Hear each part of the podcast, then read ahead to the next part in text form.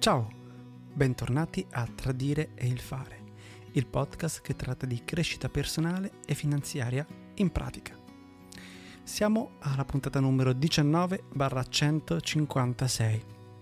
In questo periodo, eh, probabilmente perché sto cercando un sacco di contenuti sulla crescita personale, mi arrivano informazioni di guru eh, nel senso negativo della parola, ma c'è anche il senso positivo, ma intanto parliamo, usiamola in senso negativo, ovvero di persone che vogliono venderti l'informazione rivoluzionaria che ti cambia la vita. Di solito sono corsi sulla, sulla finanza o su altri, altri metodi che non dico che sono sbagliati, però si ha sempre la sensazione che il, il, vero business non è quello che ti propongono, ma il vero business sei tu, ovvero il, l'infoprodotto che ti stanno vendendo. E sia ben chiaro, non c'è niente di male a vendere un infoprodotto e a vendere la, eh, del, del know-how, delle informazioni che tu hai e che possono portare del valore.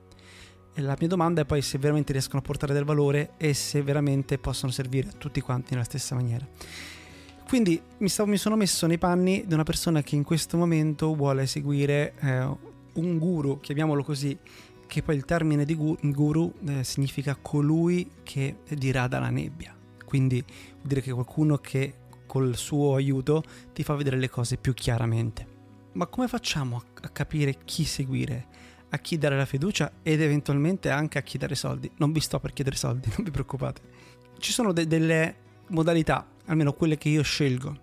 Prima di tutto, come abbiamo sempre detto, l'intuito, seguite l'intuito. Se qualcuno non vi piace a pelle, probabilmente non ci sbagliate almeno 9 volte su 10. Quindi l'intuito è sempre una buona, una buona arma. L'altra maniera è quella di scegliere qualcuno che non solo parla, ma ha veramente fatto qualcosa.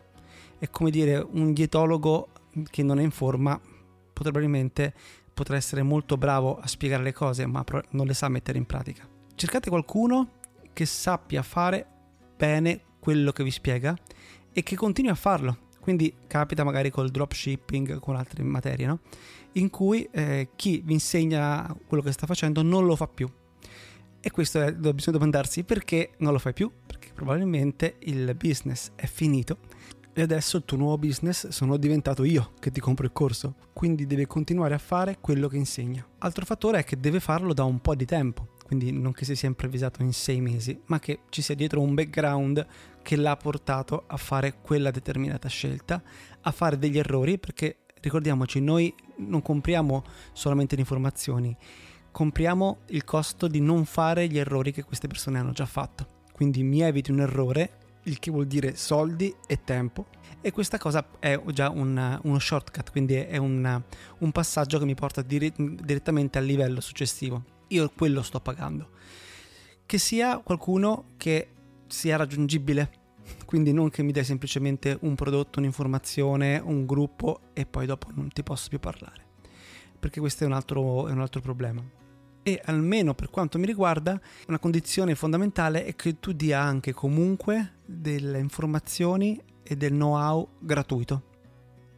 Questo perché chi ne sa tanto ne sa così tanto che eh, può permettersi di, darne, uh, di, dare informazioni ed aiutare anche le persone eh, gratuitamente. Penso che sia com- anche una cosa etica da fare, quindi quando tu hai veramente un'informazione che cambia la vita alle persone, è giusto che tu lo dia anche in parte gratuitamente. Poi ci possono essere dei livelli successivi in cui giustamente il tempo è, non è infinito, è finito, quindi se vuoi il mio tempo, se vuoi delle risorse maggiori, paghi.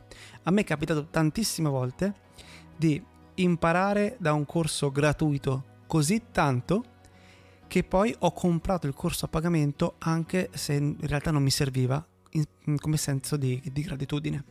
Ecco, secondo me è questo il, il percorso da, da fare. Però poi dopo ci sono decine di centinaia di migliaia di cose che ci piacerebbe fare. Come abbiamo visto l'altro giorno nella puntata quando abbiamo parlato del state of change, quindi il meccanismo che ci porta da eh, un entusiasmo disinformato a un pessimismo informato, a poi quello che si chiama il crash and burn, quindi mh, mm, capisco che quello che abbiamo promesso è molto più difficile di, che, di, quanto pensassi e lascio completamente tutto quanto il meccanismo e ne ricomincio un altro, che è il loop di solito delle persone che non riescono a, a portare a termine le cose o che vivono solamente di entusiasmo o che partono senza informarsi. Questo è il meccanismo che alimenta di solito il meccanismo di tutti questi corsi. Quando cominci uno, ok, non ha funzionato perché era molto più difficile di quello che pensavo, ma il prossimo mi dicono che è semplice, ricomincio anche quello e via nel loop, senza poi ottenere niente, anzi ottenendo il risultato contrario, che sto spendendo soldi ma non ne sto guadagnando o non sto arrivando dove volevo.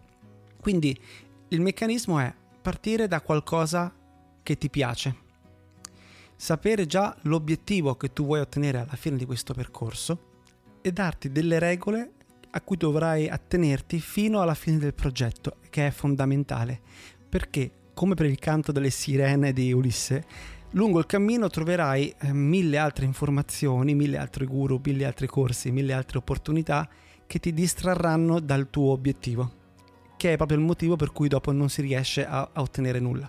Ecco, questo è il rischio maggiore. Quindi, per esempio, parlando di pratica, io uno dei business che sto sviluppando in questo periodo è quello del self-publishing, che per chi non lo sapesse è la pubblicazione di libri su Amazon.